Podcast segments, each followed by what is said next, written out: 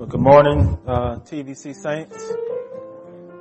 Now, you can sing that song, but the question always is, do you believe it? Do you believe it? Or is it just words on a page?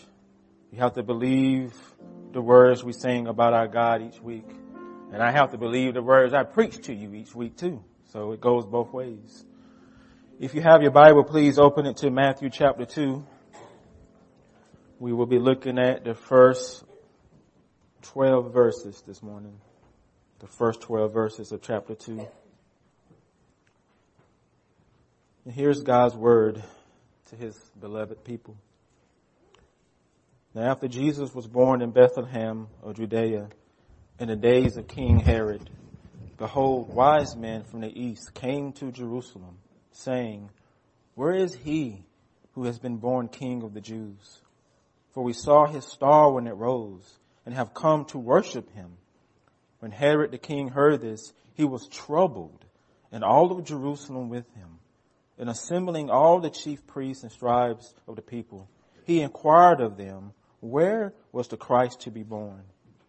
They told him, in Bethlehem of Judea, for it is written by the prophet, and you, O Bethlehem, in the land of Judah, are by no means the least among the rulers of Judah. For from you shall come a ruler who will shepherd my people Israel. Then Herod summoned the wise men secretly and ascertained from them the time the star had appeared. And he sent, sent them to Bethlehem saying, go, search diligently for the child.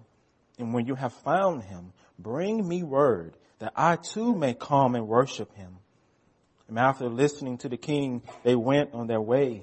And behold, the star that they had seen when it rose went before them until it came to rest upon the place where the child was. When they saw the star, they rejoiced exceedingly with great joy. And going into the house, they saw the child with his mother, and they fell down and worshiped him. Then opening their treasures, they offered him gifts, gold and frankincense and myrrh, and been warned in a dream not to return to Herod they departed on their way. They departed to their own country by another way. This is God's word. Please pray with and for me.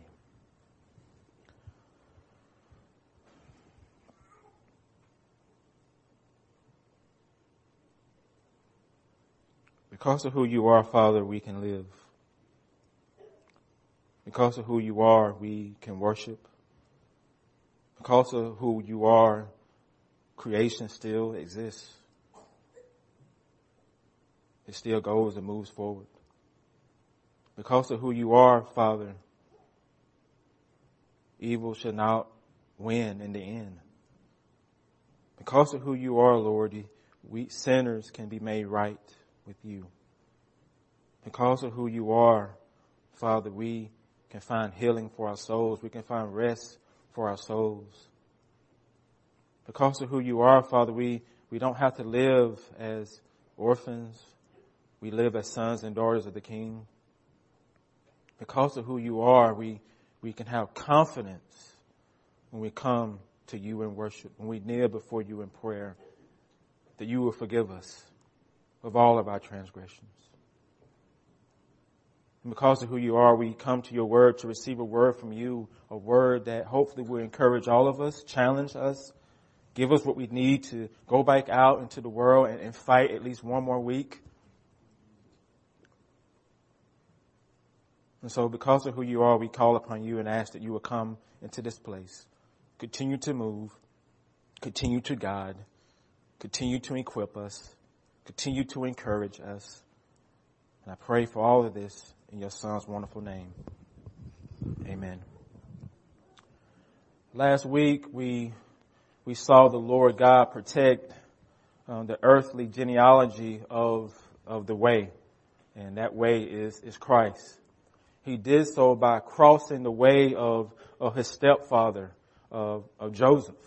And if you can remember, Joseph thought Mary uh, cheated on him. He, she, he, he thought she was pregnant with a, with a son that, by another man. And, and as a result, he planned to divorce her.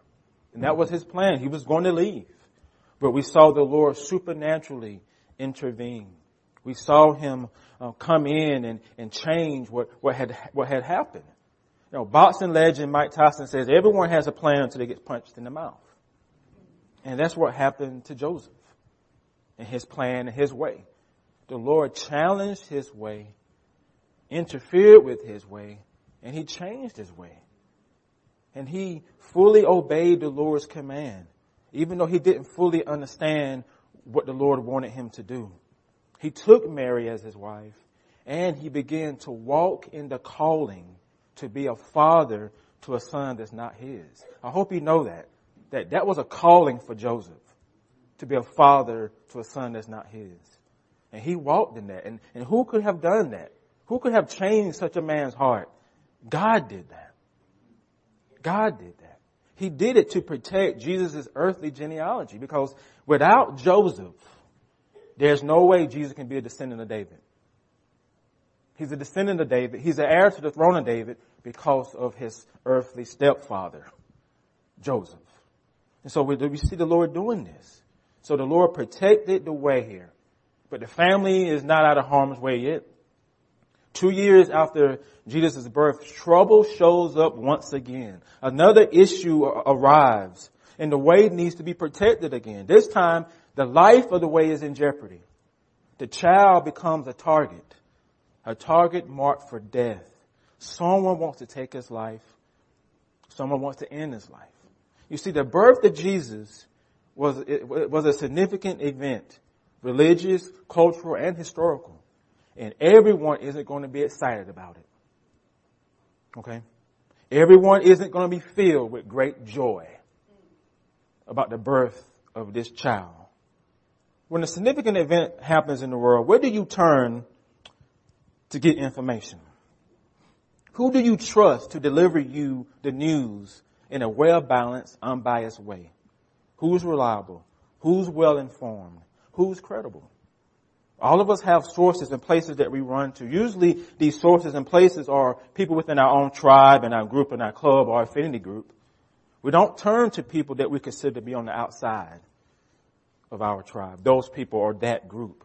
But what I love about our God is that he doesn't operate the way we operate. He doesn't always operate the way that we operate. And remember the words I said last week from Isaiah 55, 8 and 9. It says, For my thoughts are not your thoughts, neither are your ways my ways, declares the Lord. For as the heavens are higher than the earth, so are my ways higher than your ways, and my thoughts than your thoughts. Our God isn't limited and restricted when it comes to fulfilling his purposes in the world. He even uses people we probably don't expect him to use. And that's a, that's an amen statement. Thank you. And he does so in the text before us. He uses some people that I wouldn't expect him to use. Again, remember Jesus' birth. It's, it's, it's, a, it's religious, it's significantly religiously, culturally, and historically. A majority of the Jews, Jewish people in Jerusalem, they can't go tell it on the mountain because they don't know anything about it. Okay? The news about his birth isn't public knowledge yet, knowledge. But however, the news eventually reaches beyond the immediate family. It reaches beyond, beyond the selected few that God revealed it to. It reaches beyond the borders of Jerusalem and Bethlehem. It reaches into an area east of Jerusalem, a Gentile area. Maybe Arabia, Persia, or Babylon. The, the news supernaturally appears before the eyes of some wise men. Some of them call them magi, scholars or, or priests or astrologers. They have a gift to study and, and the movements of stars. And that's how the news of Jesus' birth reaches them. It appears to them in the sky the night of his birth in the form of a star. The star of the way, the star of Bethlehem. And somehow these Gentiles connect the appearance of this star with a significant birth in the West to Jerusalem, to the Jewish people. Something supernatural happened. Something supernaturally happened in the life of these wise men. Again, the Lord is at work again. And these men, they don't sit on the information. They don't sit on their interpretation of the star. They don't worship the star. They don't form a committee to study the star. They don't build a fire pit and talk about the star or the theology of the star. They do something with it. They respond to the star. Their response is to travel west for 550 miles to Jerusalem. And they didn't have a car. That's on a horseback or camel. And that takes a long time. They really wanted answers to travel that far to seek information about this star. The birth of Jesus is revealed to people outside of Jerusalem. Gentiles. Gentiles, and these Gentiles are on their way to see this child. And think about that. Take that to heart. News of his birth is being brought back into the holy city by people that Jews have historically looked down upon and considered unclean. Those outside the camp, outside the tribe, outside the church, outside the group. My friend Adam Tisdale told me last week that God works with us and apart from us as his people. But do you believe it? He is supernaturally working apart from his people in these verses. He revealed the, the birth of Christ to some wise men living 550 miles away. The Jewish religious system isn't at work here. Yahweh is at work, working with and apart from them. And here's a principle for us that we need to keep in mind that, that, that our God doesn't just use his people for his purposes. He uses the common grace inside of unbelievers as well. Do you believe that? He uses people you probably wouldn't expect him, expect him to use. People you probably wouldn't even spend time with. He uses the most unlikely people. Like three wise men from the east from Arabia or Babylon or Persia. Pagan men who don't know Yahweh Elohim. So they arrive in Jerusalem like a public service announcement because they don't keep quietly. They don't enter the city quietly. They, they, they enter asking a public question. And there's an assumption behind that question because the wise men, they assume that everyone has knowledge of what's happening. They assume the news is public. They assume people know the location of the child.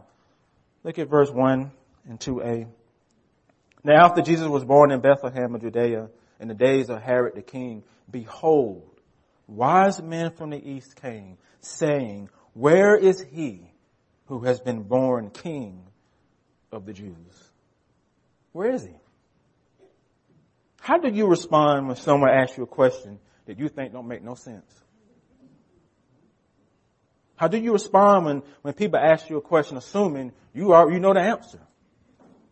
How do you respond when your kids ask you the same question over and over and over again?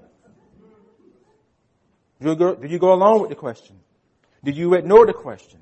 Do you roll your eyes in disbelief and walk away? Or do you tell them, please have a seat and stop talking?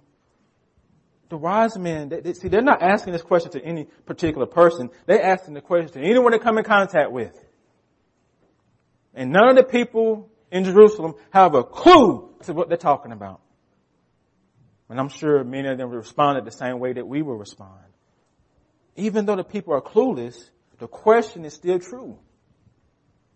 The question is still sincere. It is still serious.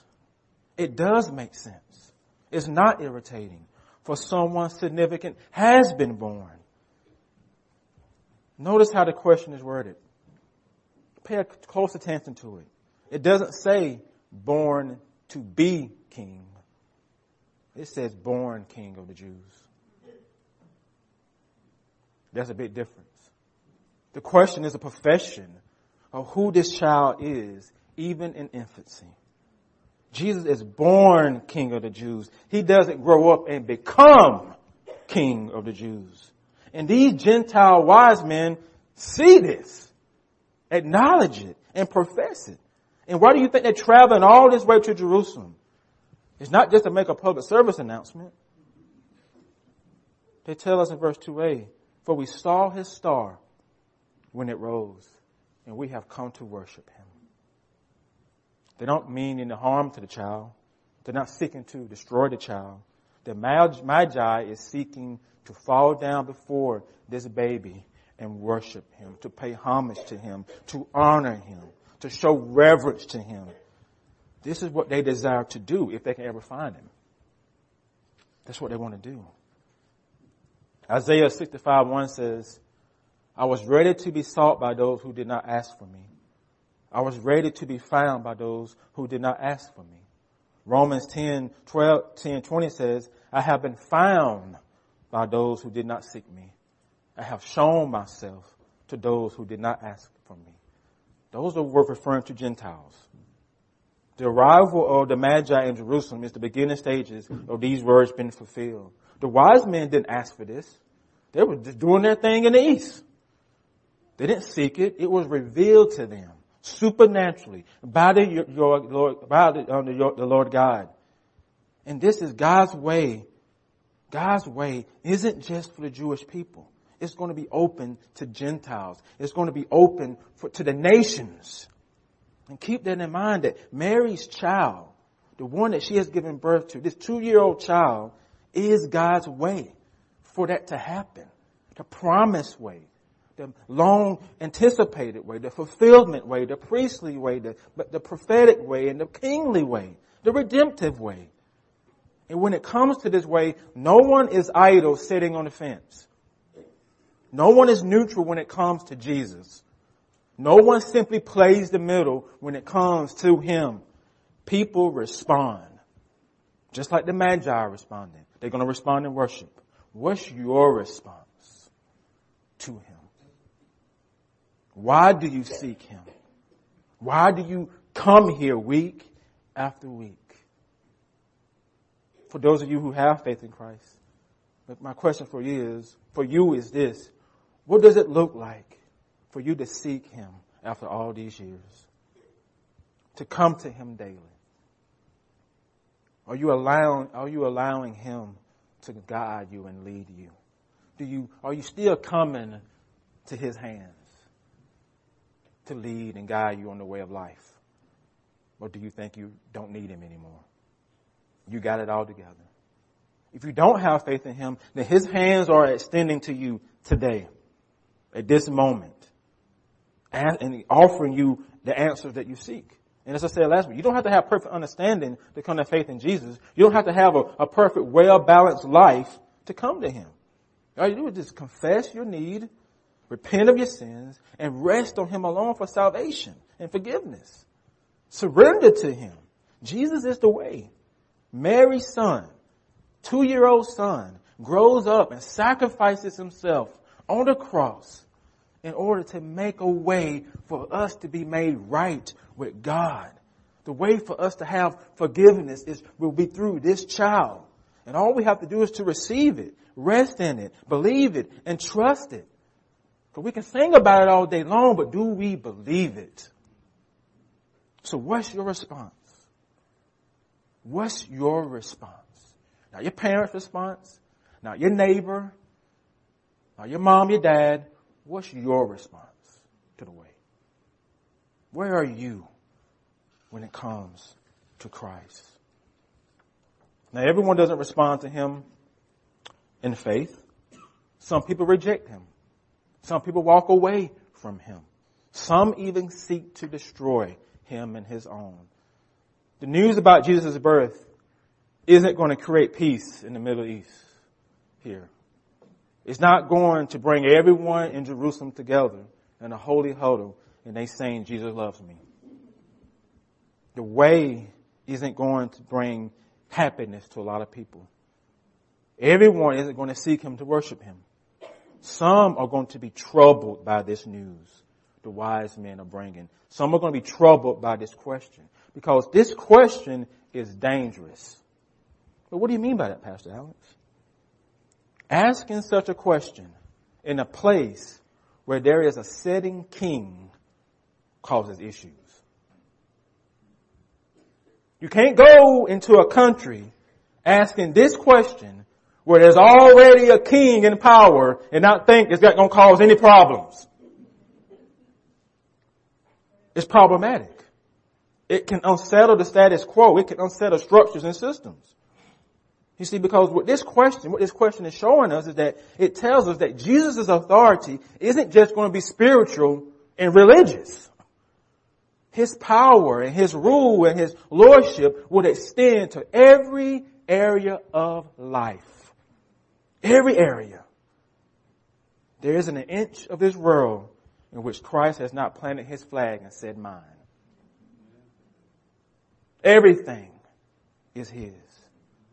That's what Colossians 1.16 tells us.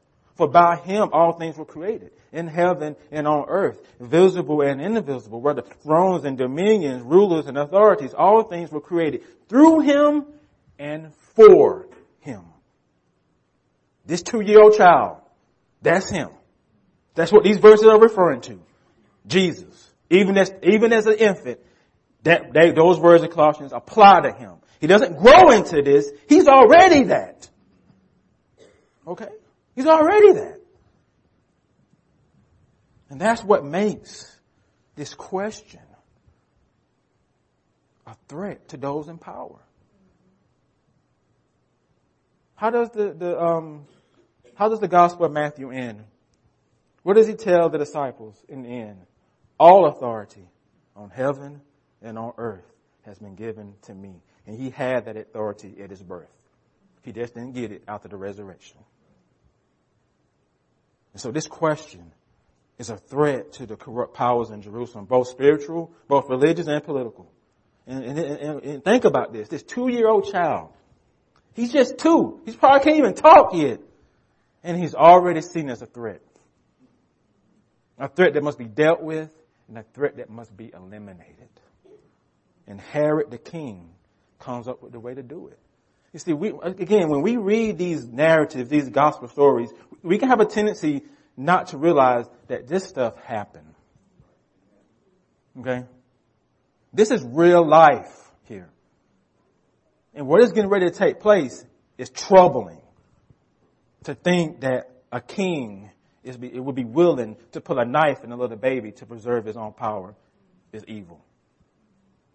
So we sometimes take for granted what is happening here because this is not our reality. This is their reality, their pain, their life, their story, their suffering. And this is real. This is not a Disney movie. This is not Lord of the Rings. This is real. So Herod comes up with a way to do it. And Herod here, the king, he's also known in history as Herod the Great. And he was appointed king of Judah and Israel in 37 BC by Rome. Because at this point of history, um, the Jew, Jerusalem is under the authority of the, of the Roman uh, nation. And he, in his reign, is he, he built a lot of buildings during his time in power. He even built the second Jewish temple. But his reign was also ruthless, man. He ruled with an iron fist, governed with an iron fist. He isn't a good king. He's evil. He even murdered one of his wives and her whole family. He murdered his firstborn son as well. And so at this time, he's much older, but he's still the same man. The same evil king. And, and in these verses, Herod is moving towards the end of his life. And what do you think this king is going to do when he gets wind of this question? If he's that type of king. What is he going to do? He's just going to sit on it? Oh, it'll be alright. I'm king. No, he's not going to sit on it. He's not going to dance like David when he hears this news. Okay? He's not going to dance like David. Verse 3, when, when Herod the king heard this, he was troubled. Man, this thing is getting on my nerves. And all of Jerusalem with him. Fear is their first response. Think about that. Fear. That's the first response of, of the power brokers in, in Jerusalem. It's opposite of the response to the Magi. The leaders are unsettled by the question, disturbed by the question. There's mental and emotional distress, wondering what could this mean for my position? That's what they're thinking about. What could this, what could this news mean for my throne, my position, my role, my power? They feel threatened. Hope you know that. They feel threatened because they feel like I'm going to lose something if there's a new king on the block. So the king comes up with a plan to deal with this potential threat quietly. without trying to draw any public attention to it. So he gathers all the Jewish religious leaders together, inquiring of them about the birthplace of the Christ. So he has some knowledge of the Old Testament scriptures. And he asked them earnestly, look at verse 4, assembling all the chief priests and the scribes together, he inquired of them where the Christ was to be born. Where was he to be born? Impure motives are beneath this question. And the priests and the scribes are, are being played by the king. He's playing. He's running a game on them. He wants to know the birthplace because he, want, he intends harm for the child to take his life. The most powerful person in Jerusalem has gotten wind of the way's existence. And now, and he's not happy. The way is in trouble. His life is in jeopardy. And it's, it's, amazing that the one group of people in Jerusalem who should be interest, interested in the way appear to be complacent and clueless. And that is the religious leaders. They appear to have no knowledge of the question that the wise man has been asking. So they tell the king what he wants to know and they go on about their way. Bethlehem of Judea, king, so is written by the prophet. And you, O Bethlehem in the land of Judah, are by no means the least among the rulers of Judah, for from you shall come a ruler who will shepherd my people Israel. The king now has the answer to the Magi's question. He has accomplished the first part of his plan, and then he assembles secretly these wise men in a secret meeting, a meeting between him and them, and he presents himself in the best positive light possible. Comes off as if he wants the same thing they want, to worship the newborn king. But he's playing them too. Same way he played the religious leaders. He's pretending to be an ally so he can learn the child's age and location. He's going to use these wise men to locate the child in the down low. And he doesn't want anyone else involved. And like the religious leaders, these wise men are clueless to the reality that they are being deceived. Clueless to the fact that they are unintentionally helping the king get closer to destroying the very thing they want to worship. And there are some principles here for us. One of the principles is it's so easy to be on the side of the oppressor and don't know it. So easy to be on the side of evil and don't even know it. Easy to deceive, be deceived by the outward appearances of other people. Impure motives are often hidden by a smile and the appearance of good intentions. Everyone who says they're your ally isn't your ally. This king is not a friend of the way. He's shady, he's deceptive. As we will see in the following passages. He says, he summoned the wise men together, ascertain from them the time the star had appeared, and he sent them to Bethlehem, saying, Go search diligently for the child. And when you have found him, bring me word that I too may come and worship him. King, you are a liar. That's a lie. You don't want to worship him. You want to put a knife in him. No, we know this, the Magi don't. So they cluelessly go out and they journey to the house of bread. That's what Bethlehem means. House of bread. They go in search of the king. And then while they're traveling, something supernatural happens again. The same star appears before them again and it leads them to the child's location. And joy fills their heart. Joy fills their heart. Again, that is supernatural. And my thoughts was that doesn't God know what King Herod wants to do? Why does he lead these men to Jesus' location? Knowing that the intent is to kill the baby. Why does he do that? He can because nobody can stop his plans. That's why. Verse 9b and 10, and behold a star that they had seen when it rose went before them until it came to rest upon a place where the child was. And when they saw the star, they rejoiced exceedingly with great joy. And they braced themselves. You can, can you just see the emotion? They traveled all this way and they have finally found the child they've been searching for. Traveled all these miles to worship him and they finally get to do so. And they do, they enter the house, they see him, they even give him gifts and they fall down before him and they worship him. Their joy is not complete. And they got to this place because of supernatural assistance. Now they got a decision to make. Do they bring word back to the king? They plan to do so until the Lord crossed their way. Again, supernaturally. In a dream, he warns them, do not return to Herod. And so they don't. They do not. And what we see is that God protects the life of the way.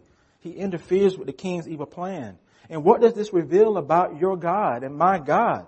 That no power or scheme or man can stop or hinder his purposes. That's what it reveals. Nations, kingdoms, governments, political parties, and movements may try to interfere with him, but they can't. Evilness, the evilness of the world would never prevail against him. Psalm 2, many of you know that psalm. It says, why does the nations rage and the people plot in vain?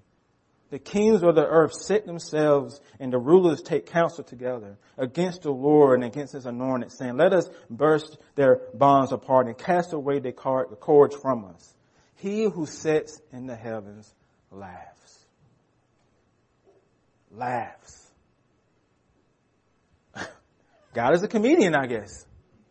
I love that. He who sits in the heavens laughs at those who seek to challenge, interfere, and change his ways.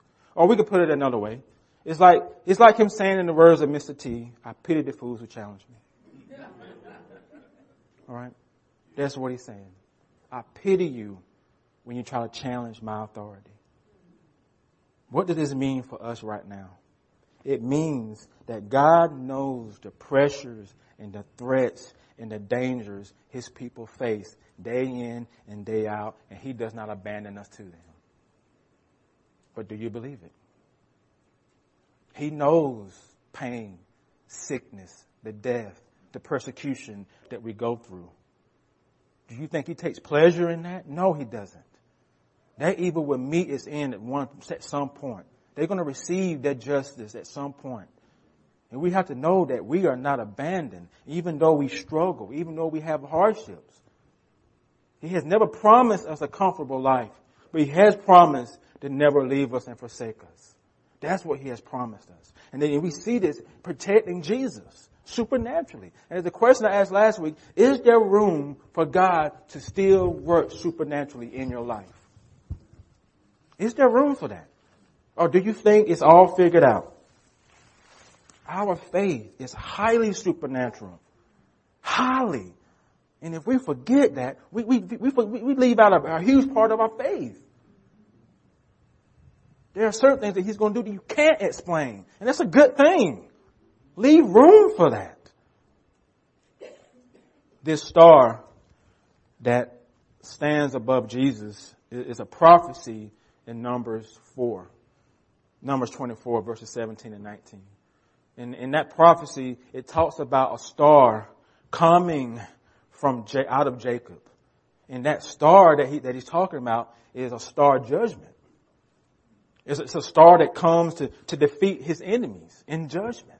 And so this star of Bethlehem is that star. But what, it, what I love about it is that the very people that should have been his enemies wasn't.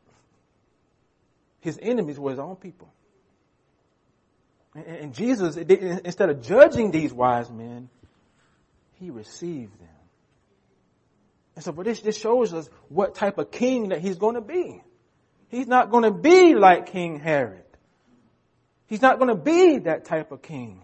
He's going to be a good king, a faithful king, a different type of king, a king who has the right power and the right justice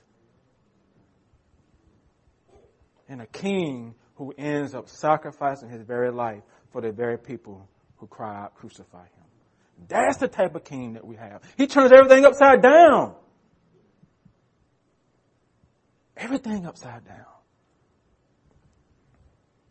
In the, in the Return of the King, chapter 7 and 9, there's a nurse in, in, in, in that book that, that recalls a legend of Gondor. And this is what the nurse says. She says, the hands of the king are hands of a healer. So shall the rightful king be known. Those hands of Jesus, those are healing hands. healing hands. Hands that He's extending to you for your healing, for your deliverance, for your protection, for your care, for your provision. And the thing is, is do you still reach out for those hands? His hands is never that. His hands come. Come to me and find rest. Come to me and find peace. Come to me and find hope, find love, find security, find all that you need are found in His hands. No other hands are going to ever be Jesus' hands for you.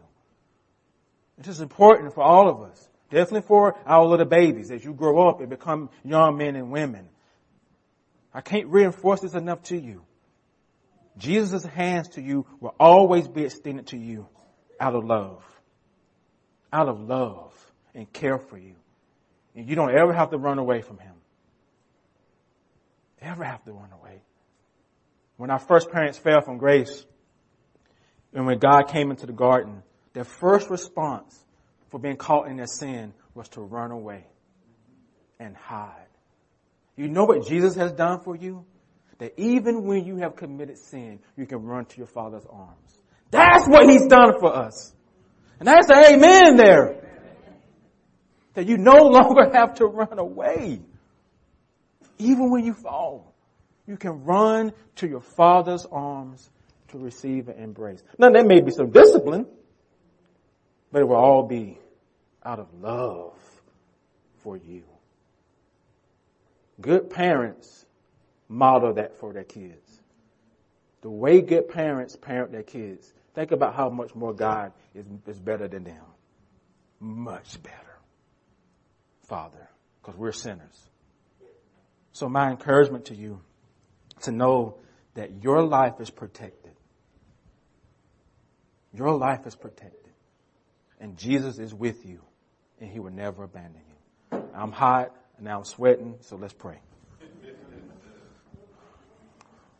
Father, I'm tired of the shade here too. I pray that you will help my unbelief.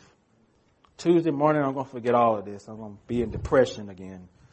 But help me and all of us to know that we are never alone as we read, sometimes we can read these gospel stories and, and we can't really identify with them. But I pray that, that this sermon series would touch us in deep ways. Deep ways. That, that you will open up this, this, these, these stories about Jesus in ways that touches us deeply and encourage us, Lord. And I pray as we go out this week, there will be some hardships. We've had fam- we have part, we have family members in the church who have lost loved ones. Be with them Comfort them. Some of us are sick. Some of us need jobs. Provide, Father. Help us never to lose sight of the fact that in the highs and lows of life, you are always faithful. You are always faithful. You don't stop being God because we fail. You don't stop being who you are because of who we are. You stay true to yourself regardless. You have never changed. So help us believe that you are forever able. It's in your son's name that I pray. Amen. Will you please stand as we close our service?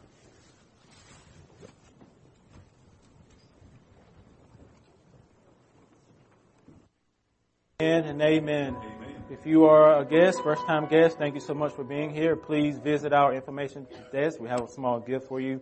Also, if you have your worship guide, please take a look at the back. We do have some upcoming events. So please mark your calendar with those. And here's the Lord's benediction to his beloved people. May the grace of our Lord Jesus Christ be with your spirit. And all God's people said, Amen. Amen. Please greet one another.